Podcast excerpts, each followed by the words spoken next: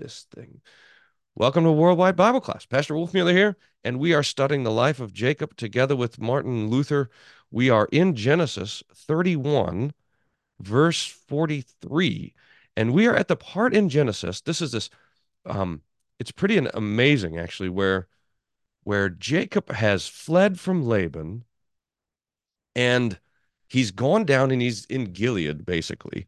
He's way over there, and uh, Laban chased him down and found him and Laban brought all these accusations against Jacob. Hey, why did you you stole my daughters? You did all this stuff.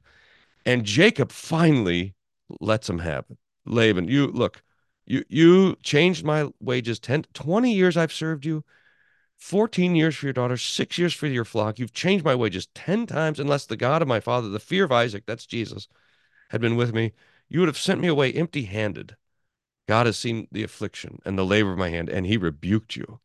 So, fi- so finally, uh, Jacob, who's been pretty slow to to accuse Laban, I mean, 20 years. Finally, he says, "Look, I, you know, this is this is enough. You you are a, a, a wicked man. You have no love, even you have no even normal affection for for me, your son-in-law, or for your own daughters. Here you are chasing me down. You stealing all my stuff. You'd kill me if you could." So then Laban responds. Laban answered and said to Jacob, These daughters are my daughters. These children are my children. This flock is my flock. All you see is mine. Wow. what can I do this day to these my daughters or to their children whom they have borne? Now come, let us make a covenant, you and I, and let it be a witness between you and me. So that's what we'll study. That's the words we're after. Let's pray. Blessed Lord, who has caused all holy scripture to be written for our learning, Grant that we may in such wise hear it, read, mark, learn, and inwardly digest it, that by the patience and comfort of your holy word we might embrace and ever hold fast the blessed hope of eternal life, which you've given us in our Savior Jesus Christ, who lives and reigns with you and the Holy Spirit, one God, world without end. Amen. All right, here Luther. Oh, where did he go? Yep, there we are. Uh, so here's Luther's translation. Laban answered and said to Jacob, the daughters are my daughters, children are my children, the flocks are my flocks. All you see is mine. What can I do this day? In other words, Laban. What a guy, Laban. Now we'll remember that um that that the normal way of reading this is that well Laban might be a crook but he's but Jacob's getting what he deserves. That is not that is not the way that uh, Luther's teaching us to read this or to understand it. Uh, he wants us to understand Jacob as a godly man, trusting in the promises of God. In fact, oh, Pastor Jernander, uh, Jernander sent me a. Pastor Jernander, if you're on here, uh, if you can remind me, he sent me an old Bible history book that an old Lutheran Bible history book that agrees with what we are talking about. That that Jacob is a godly man, trusting in the promises. You just hardly ever see that. Uh, but um, but it's it's there, and that's that's how Luther's teaching us. So we'll we'll press through and see if if it'll hold up. Luther says, up to this point, Moses has set forth the example and the picture of a saintly man. That's Jacob. Uh, this excellent and faithful servant Jacob, showing us what kind of things he did and how much he suffered, how he tried either to win over his adversary to a knowledge of his sin in accordance with uh, love or to lead him to repentance. So Luther's saying that, look, Jacob has been trying to win over, what does it say? To win over Laban. He, he showed him a sin, he, and he does it by law and gospel. He shows him his sins by love, trying to lead him to repentance. In this way, he performed the service of a holy and just man. But what did he achieve? That's what we're going to hear next. So, what is Jacob's preaching accomplishing with Laban? And and the answer is really barely anything. For Moses describes the opposite example of the worst hypocrite, that's Laban. Although he depicted him quite graphically above, namely what kind of man he was toward his son in law, daughters, and grandchildren, nevertheless, let us now see how much he has improved in his behavior in life after the admonition and reproof of God and Jacob. You can hear, I hope, a little bit of sarcasm in Luther's voice. First, he says, the daughters are my daughters. The sons are my sons. What can I do to them? Oh, you holy man, Saint Laban. Just this. oh man, can you? I we've tried. I've mentioned this before. How it would have been just a riot to be in Luther's class in the Wittenberg University. You know, oh, when he goes on about Laban. Here's not a word of penance or confession. He doesn't say, My dear Jacob, I acknowledge and confess my sin. I treated you too cruelly, not at all like a father. I didn't conduct myself toward you and my daughters as was becoming of me. No, no nothing like that. You nothing of that sort. This word you will never extort from a hypocrite, unless it's on a very rare occasion. For a hypocrite is such a monstrosity that he is simply sinless, if I may say so, and not to be converted. Now, here Luther's talking about the, the spiritual danger of hypocrisy, of thinking that you are righteous and holy by your own works and efforts. And the and the result is that when you preach the law to a hypocrite, hey, uh, you you're a sinner, they won't have it because they have they have already justified themselves. They've already declared themselves to be sinless. Look at Laban. I didn't do anything wrong. What are you talking about? Uh, uh, uh, labored all these. These are my daughters. Marriage means nothing to me. These are my flocks. Your work means nothing to me. The promises we made mean nothing to me. To a hypocrite, it seems impossible. And this is really what we'll probably end up meditating on for most of our class today Luther's discussion of hypocrisy and the connection of hypocrisy to works righteousness. To be a hypocrite, to the hypocrite, it seems impossible that he should sin or go astray, even if he's admonished about his sin and error in such a way that he can feel it with his hands in other words, look, here's your sin. You can touch your own sin. He says, no, uh, I won't have it. I just won't be, I will not be a sinner. We have this picture set before us also in others, in Pharaoh, in Saul. Uh, and here we're thinking of Saul, the king, who, uh, remember, he fell on his own sword and died. So this is not the apostle Saul become Paul, but Pharaoh. And so we have the examples of what the New Testament calls hardened heart. In fact, the Old Testament calls this hardened hearts, and that's what we're talking about. Or even if they acknowledge a sin in words, they nevertheless do it rarely or definitely hypocritically and in pretense. The sinner, look at and and here this is this is Luther pressing us to meditate on theological truths. The sinner is the only holy man, the only righteous man. Now you see what's happening here. So the sinner sees himself always as holy. This kind of hypocritical sinner sees himself as holy and totally in no with no need of repentance. It's the same thing that happens when when you know when you well, maybe here's the story. You know when I, I sometimes I can tell when I preach a decent sermon, people will say something like, "Pastor, I don't know why everyone doesn't believe this good news." And and I think part of the answer, a huge part of the answer, is that to be a forgiven sinner, you have to first be a sinner. For, for Jesus to be the hero, it means that you're not the hero. That's hard for the flesh, for, for all of us. And if that fleshly doctrine takes over, no, I'm the righteous one, then then I I I'm absolving myself, I'm justifying myself, etc., etc. And not only that, but I, it it's of such a nature, hypocrisy. Do you see the only here? We can't we can't miss that. What this that that Luther wants to say. So the sinner thinks himself as a holy man, but he thinks of himself as the only holy man. In other words, the the nature of hypocrisy and self-justification is that I'm justifying myself but, but I am at the same time accusing everybody else. So, so that I stand alone as righteous and everyone else is sinful. Now, when God justifies us, when we have the justification of faith, we see clearly our own sin, we rejoice in the grace of God, and we recognize that it's also for everybody else. But there's an isolation in the in the holiness of the hypocrite Indeed, unrighteous men do not even sin even on a civil level, especially if they're surrounded by authority or tyranny. Heinz the incendiary. Oh, this is pretty good. Now, maybe before I move on, this is kind of Luther is a little bit like um, President Trump in that he had nicknames for all the people he was fighting against. and they're not that nice. It's pretty funny. Uh, but but but before we get to that, there's this sense that um that that a huge part of the gospel is that the Lord is inviting us into the joy of his saving of other people.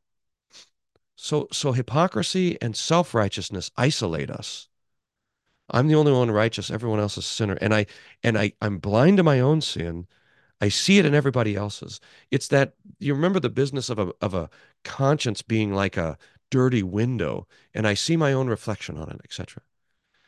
But if it's clean to the pure, all things are pure. Now I can see things how they really are, and the and and part of that, part of justification, is that it it now opens us wide open to the joy of other people's salvation.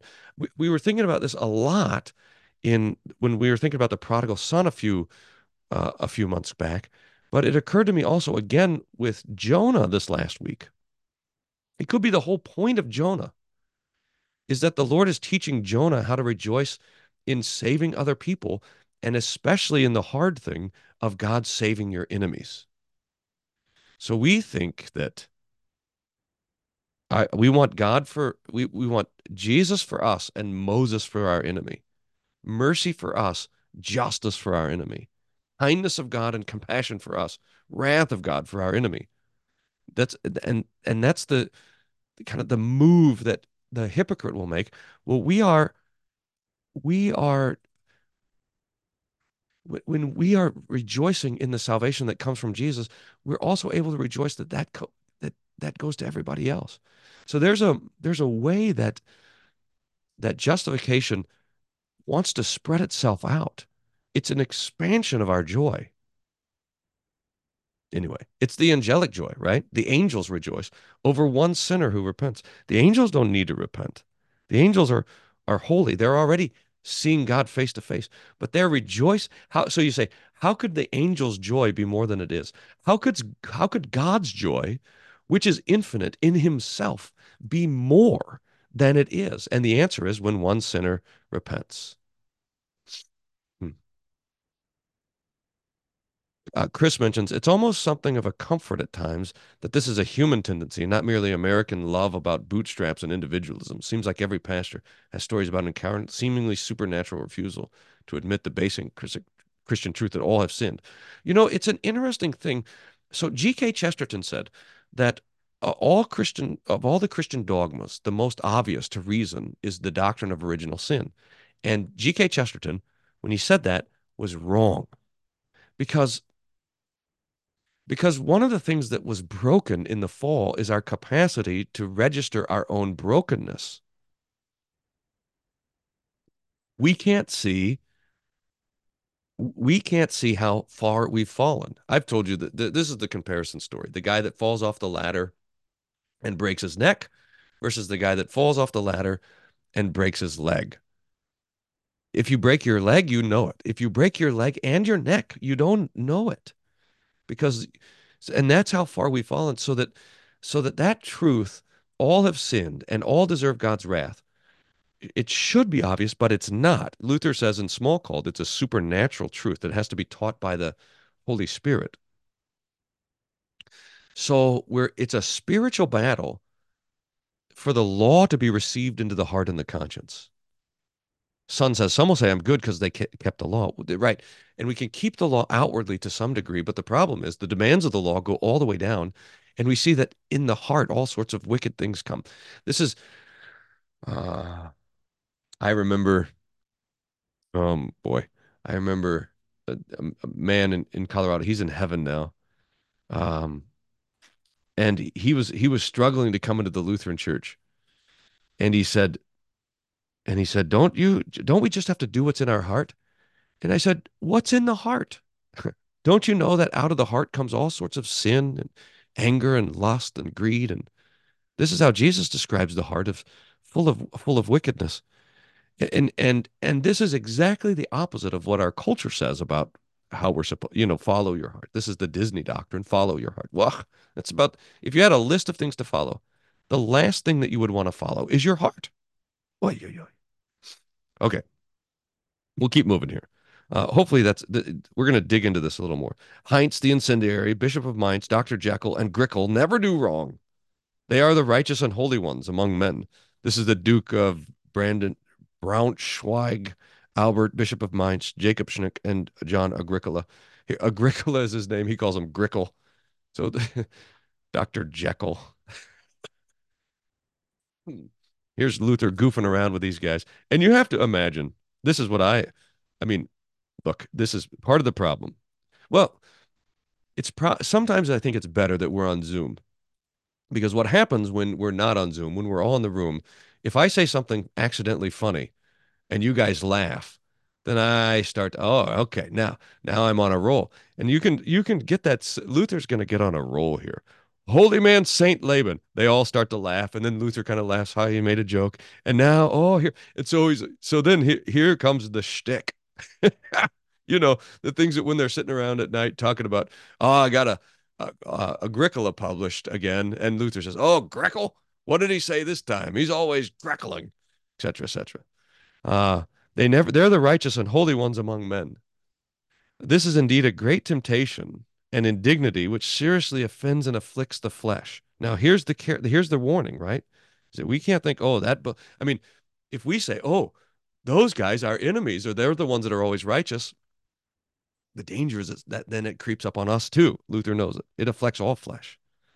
These examples are written to console and strengthen us, so that we can know that it cannot be otherwise, that we must live with such hypocrites, with all the greater courage endure such perversity of carnal judgments. Jacob alone is the sinner. Laban is just. See, that's how that's how Laban is presenting things here. Uh, oh, I see. Um, Jeanette says, In Jonah, all the heathens fall over themselves to repent, and the prophet prays in the belly of the whale how righteous he is, and angry God is saving sinners. Well, it's true. Although that prayer in the in the whale is also shows great signs of of divine intervention in Jonah's own soul. But for that, refer to the sermon on Sunday. Uh, but here so this is how it, laban is the is the just one and jacob is alone is the sinner. So we at wittenberg are the only sinners. Everyone else in the world is righteous but wittenberg is the worst. And this is unfortunately still kind of the catholic attitude. I mean you can be anything but lutheran. Boy. Even though I, I think you could find every i think you could find every protestant doctrine somewhere in in the Roman Catholic Church. I mean, maybe that's not the case. Uh, they they have a really hard time with original sin. They have a really hard time with any sort of justification. So anyone coming out of the Reformed tradition would also have uh, trouble here. But boy, it's this kind of animosity towards Wittenberg still is there. Even though we give account of our doctrine and prove and defend it to everyone who asks us, and refute and convict our adversaries by their own judgment and conscience, we nevertheless achieve nothing. They are righteous, we are wicked. He who cannot bear and endure these things cannot be a Christian. So this is how it's always going to seem like uh, this this kind of opposition against the church. They have to be in the right. Christ and Christians are in the wrong. Now, let us look at the words of which Laban will speak and interpret not slanderously, but sincerely according to the opinion of his own heart. So let's take Laban seriously. Leanne says, My Catholic friend blames Lutherans for all the wrong and loss of faithful Christians. Yeah, I know. They are really still mad about Luther. Uh, let's see. Uh, according to the things which seem to be spoken proudly and scornfully, for his Laban's statement, the daughters are my daughters, is indeed true, but they had already been given to Jacob as wives. The flocks likewise were his reward acquired with much sweat, his Jacob's reward. Therefore, Laban is lying. And I could interpret his words more correctly in this way, but I shall not follow the harder meaning. Let us receive the words as having been uttered with a father's heart. You have all things from me, my son. I am your father. Why should I harm you on my own uh, harm my own people? I've given you my daughters, sheep, and cattle. You've obtained all things by my favor. May the Lord bless you so that you may grow and enjoy what is yours in a godly and happy manner. May you be blessed. Okay. So Luther says, let's be let's try to put the best construction on what on what Laban is saying here. Okay. And let's say, look, uh, I'm, I, I don't I don't mean you any harm. Why would you think that? Look, your your wives, it's my daughters. These flock, that's my I'm not gonna I didn't come to you to, to destroy you. No. Look at this. Okay, so let's put so putting the best construction on it.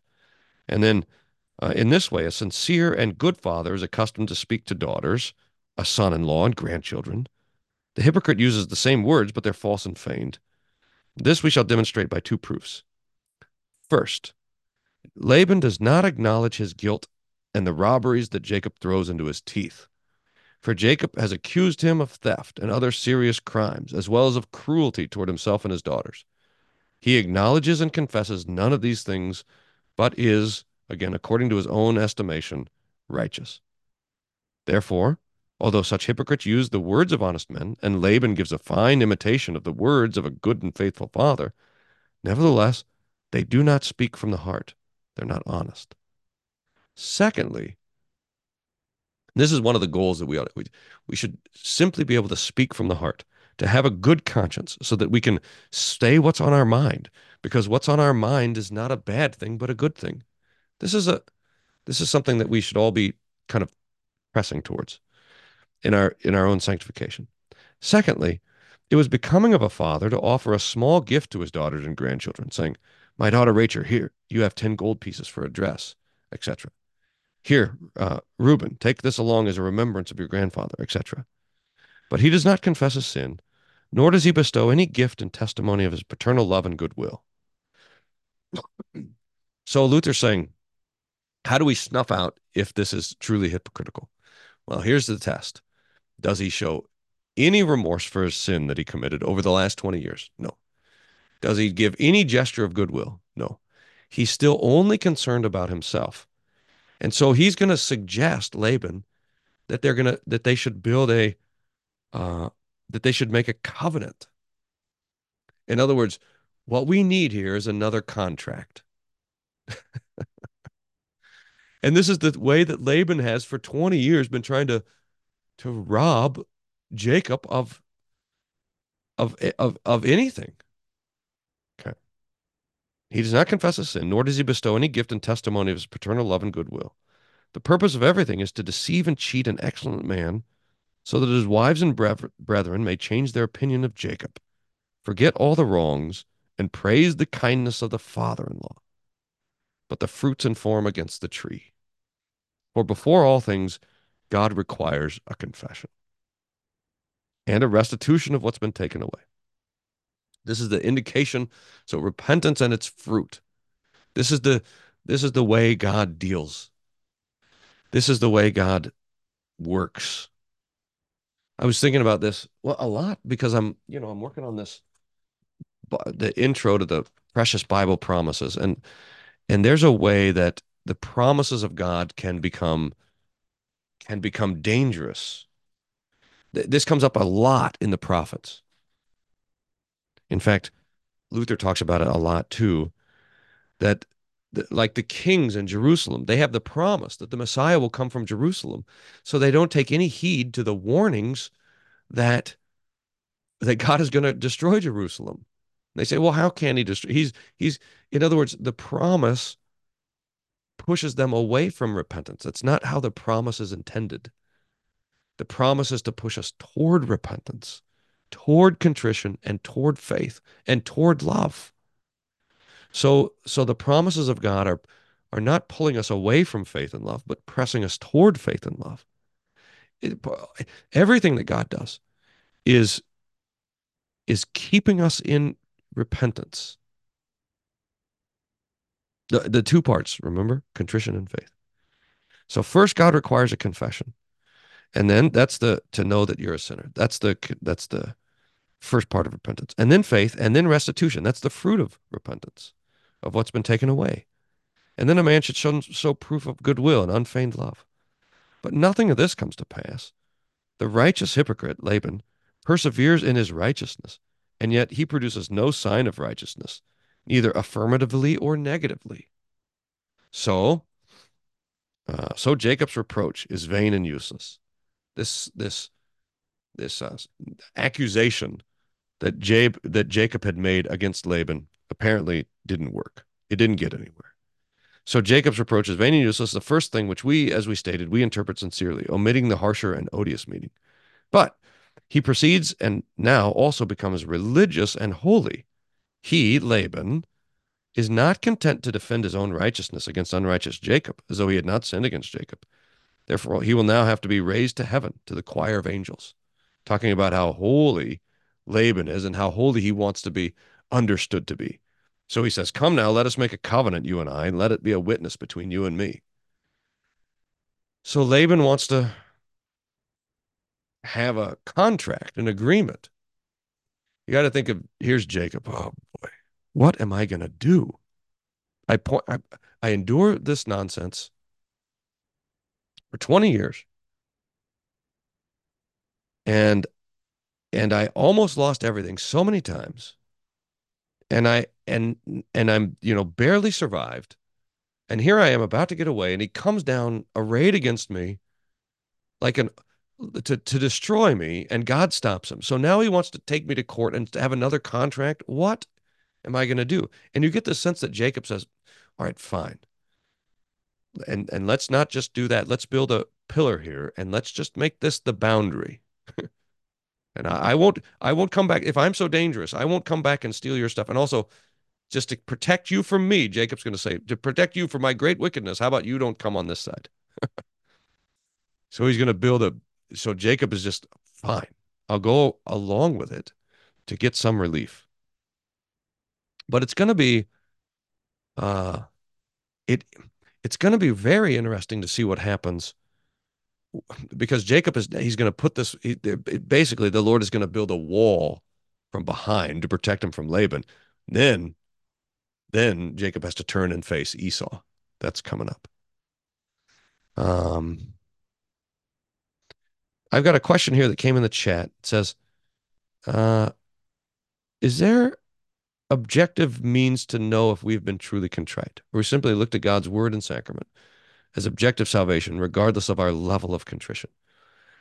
Yeah, yeah. There's always a danger when we look on ourselves and say, well, am I sorry enough? Or am I content enough? Or am I joyful? In other words, when when we look into ourselves to find these things, then we will always come up with question marks because the heart is a fickle thing. And we we are never as contrite as we should be and joyful as we should be. So we're always looking to the Lord's word. The Lord's word says, You're a sinner. Do you agree? Yes. The Lord's word says, You're forgiven. Do you agree? Yes. And now we're praying that our hearts would, our feelings would catch up to that confession. That's the idea. Good question. Okay. The hypocrite, Laban, repeats very often, I'm um, back on Luther on verse 44 here. Look at, we covered two verses today. Someone mark it down. Uh, the hypocrite repeats very often, emphasizes this clause let it be a witness between you and me, as the whole narrative will show. For when they have no fruits, hypocrites are nevertheless accustomed to abound in leaves.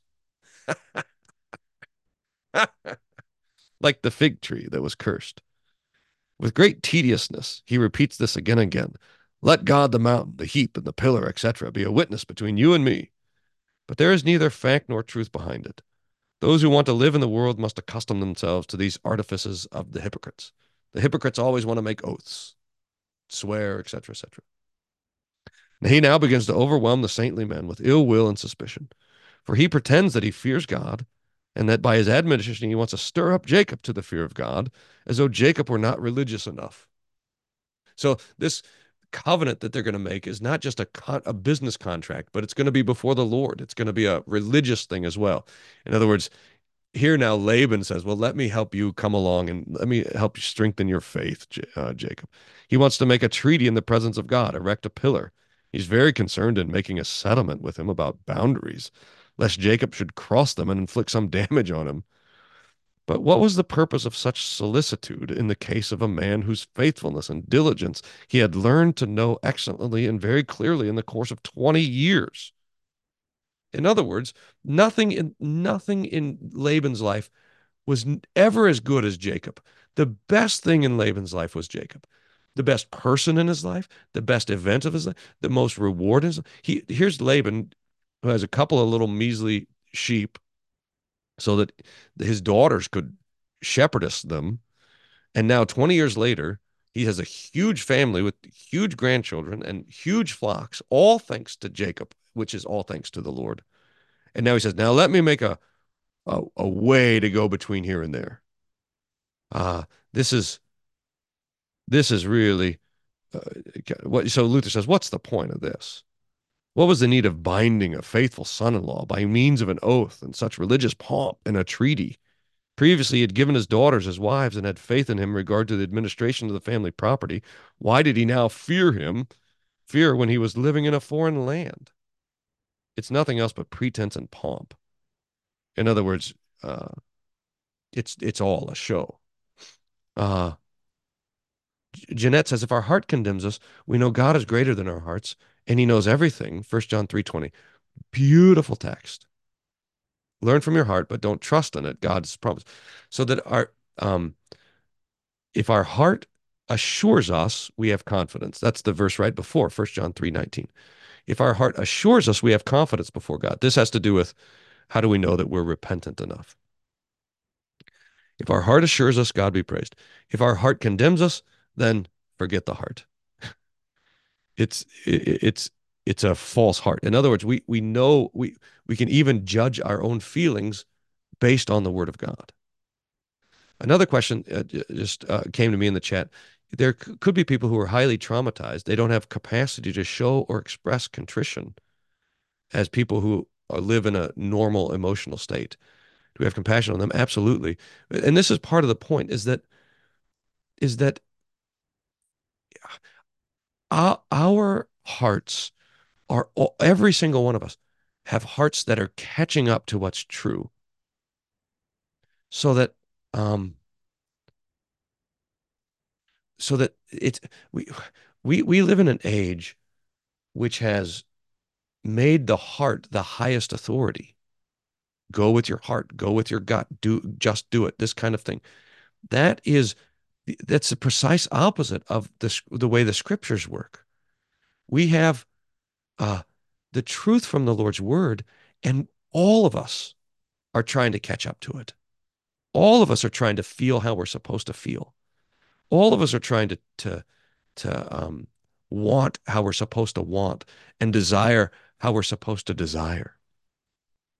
So all of us are in this case where our repentance, if we were to judge our hearts, our repentance is always going to be um, weak and paltry we there's a this might be in those Luther quotes that I said. No, it it was in there, but I didn't put it up there.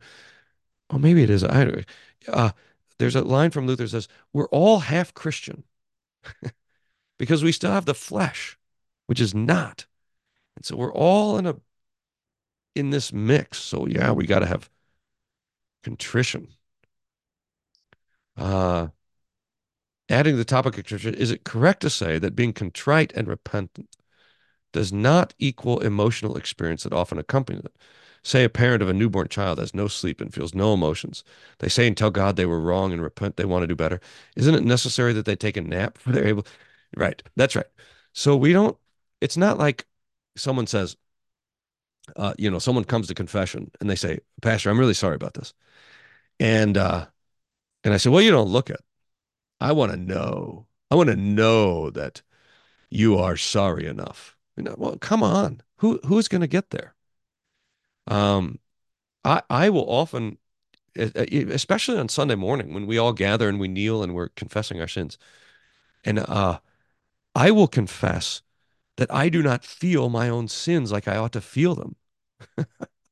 my own heart is not tender enough to recognize all the wicked things that I've that I've said and done and thought that I'm not even yeah, I, am not even aware of it. Or if I am aware of it, it doesn't even trouble me that much. Oh yeah, everybody does it or whatever. So this is so that we, we look, we we have to be drawn outside of ourselves.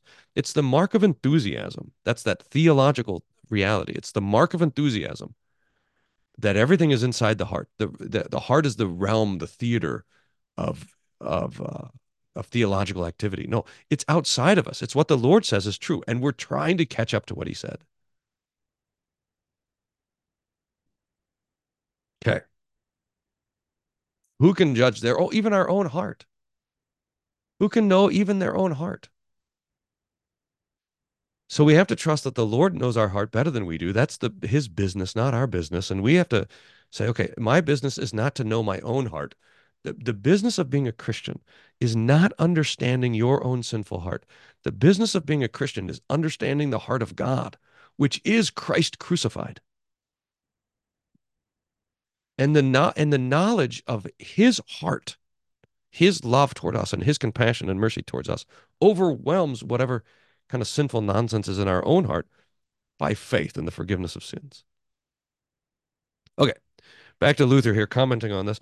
It's nothing else but pretense and empty pomp this whole business of let's make a a covenant between the two of us you and me jacob by which he tries to dishonor a saintly man and render him suspect as though danger were threatening for him it's like uh, if if you're a crook and you're dealing with someone who's who's honest, and you, the crook, say, "Well, look, we need to get this in writing," and now you're implying that the man that you're dealing with is not trustworthy. oh, Laban. He arrogates innocence, innocency and righteousness to himself, and pretend uh, and pretends great fear of wickedness in Jacob, as though he were thinking of doing him harm as if it had been a good and honest man, he would rather have said, Go your way, dear Jacob. The Lord bless you with yours.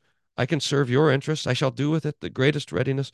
If any danger or difficulty is encountered, let me know, and you'll see that you're cherished and loved by me in a fatherly manner. I'll never fail you, my dear daughters and grandchildren. But no, no, he promises nothing. Indeed, he oppresses Jacob with the additional burden of ill will, inasmuch as he pretends that he's afraid of Jacob.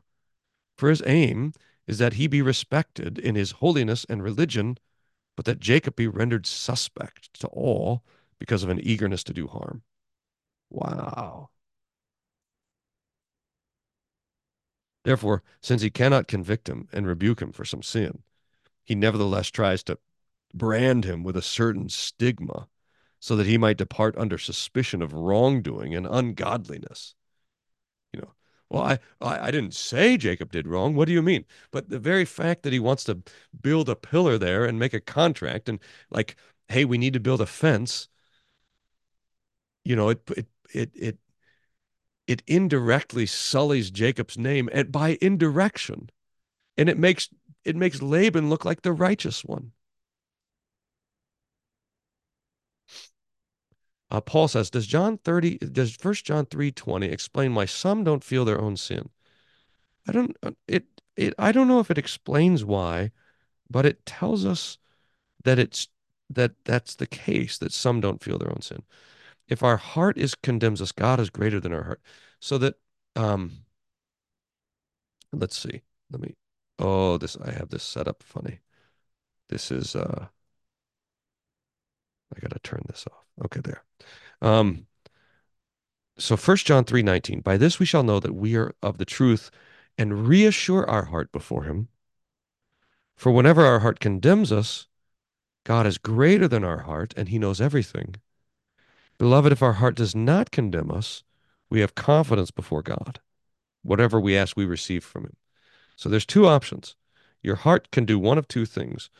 Our heart can condemn and our heart can not condemn, can reassure. And so when our heart reassures us and it doesn't condemn, the result is confidence. When our heart does condemn us, it's not that we don't have confidence. No, we say, well, we have confidence in God. My heart is wrong. My heart is wrong. Yeah, I don't know, John, to answer your question if it if this tells us why, but it does tell us of the of the fact that that can happen. Okay. It also occurs to me, here's Luther continuing on on Laban. Um, it also occurs to me that Laban was somehow alarmed after the manner of the wicked who have an evil conscience and have a way of becoming terrified and alarmed at the sound of a leaf. As Solomon says, the wicked flee when no one pursues, but the righteous are as bold as a lion. That's the last half of that verse. That's a great verse. I love it. Um, this is the wicked flee when no one pursues, but the righteous are as bold as a lion. And look at this Leviticus text. This is one of the uh, this is this comes up over and over in Luther as a reference to. I wonder if I can pull it up here. Yeah, uh, Leviticus twenty six thirty six as the result of a of a terrified conscience. As for those of you who are left, I will send faintness into their hearts in the lands of the enemies. The sound of a driven leaf will put them to flight.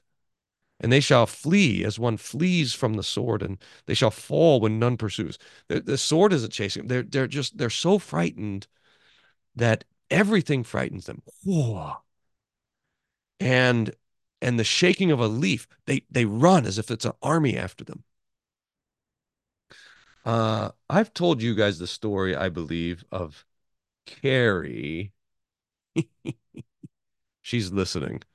My wonderful wife Carrie one time went camping, and and there was they were camping and a they were in the tent, and a bear came to the camp. And it was, oh, no, she's not only listening, she's watching. She's giving me the eye. I think this is a, I think this is a good story. And the bear was uh, sniffing around the tent. They could hear the bear kind of digging on the table with the food. They could hear the bear actually scraping on the edge of the tent all the way around like this. And they were huddled in the middle, like, wow, we're about to be eaten by a bear. And then the bear walked off to, to, into, and they waited and waited and waited until there was nothing. And then they went outside and they saw raccoon tracks all over the floor. Uh, that there's this that, this is the the idea of an evil i mean a tent at in the middle of the woods at night amplifies what a, a raccoon becomes a bear this is the idea a fearful conscience makes a leaf into an army and you know how this is. If if your conscience is troubling you and you're driving along and you get three red lights in a row, mean, this is an indication of God's anger. You know, you slip and you twist your ankle or the weather's bad or every when you have a bad conscience, it seems like the entire world is against you. And and the result is that and, and we talked about this before, this um the, this this reflective thing we mentioned the dirty window an evil conscience becomes terrified and alarmed even when nothing is there and the result is that you start to see you start to see your own sins on others so that luther says he says now that it also occurs to me he's saying there could be something else going on here it, it, it could not it, so here laban the hypocrite could say let's put up a pillar there uh, to to kind of to put a bad thing on on Jacob to make him suspicious to everyone around there. But now Luther says, but there could be something else going on because you know an evil conscience is threatened by everything, and because Laban is a true threat to Jacob, now Laban thinks that Jacob is a true threat to him. Everything gets flipped around when you're dealing with it with an evil conscience.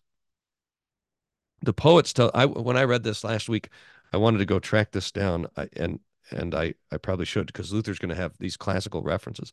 The poets tell the story of Orestes when he was driven by the Furies. And there's an excellent description in, you say this, Juvenal, of those who toil under the torment of the conscience. He says, Still, why should you think that they have escaped punishment, whom their hearts, conscious of a foul deed, keep terror struck? In other words, the conscience is the worst a, a bad conscience is the worst punishment of all. These are the ones Mm, these are the ones who are alarmed and grow pale at every flash of lightning. This is the punishment which is joined to sin. Now, it's, um, you know, Luther speaks from experience here. Remember, he was the one who was, who was almost struck by lightning and vowed to become a monk. Was so afraid that God was, was destroying him. Therefore, although Laban knew that no danger threatened him from his son in law, whom he tried and found to be good and faithful, it could also have happened that he was still afraid of others, parents, relatives, friends of Jacob. But the chief factor was that by this outward show and hypocrisy, he was eager to extol himself and to oppress Jacob. With such men, therefore, the godly have to do in the world men who are deceptive materially and spiritually, and that too, under the outward show of holiness, righteousness, godliness, and religion, they triumph when they're able to overwhelm us with an impression of religion cultivated by them and violated by us. The, the, the heretic always seems more holy than the orthodox, etc. Laban alone is therefore righteous and holy in regard to the first and second table. This is the picture and image of the world. So we should understand what's going on uh, when we are dealing with these things.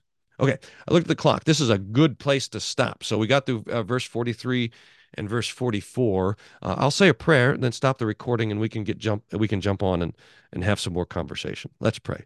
Oh Lord, we give you thanks that you preserved Jacob and his family through the trials with Laban, that you brought him back to the promised land, that you through him brought about the birth of our Lord Jesus Christ and through him this rescue from sin, death and the devil. We pray that you would give us wisdom to live in this world, to fight our own flesh, that you would maintain us in repentance and the confidence that we belong to you by your word and spirit. For we ask all these things through Jesus Christ, your Son, our Lord, who lives and reigns with you and the Holy Spirit, one God, world without end. Amen. Let's see, before we stop the recording, this is for if you're listening to the recording, know that this is available also by podcast and on YouTube, so you can get it there. But take the advantage of joining us live, though, because this is where the fun starts in just a few minutes. So, uh, 9 o'clock uh, Texas time on Wednesday mornings. Thanks. All right.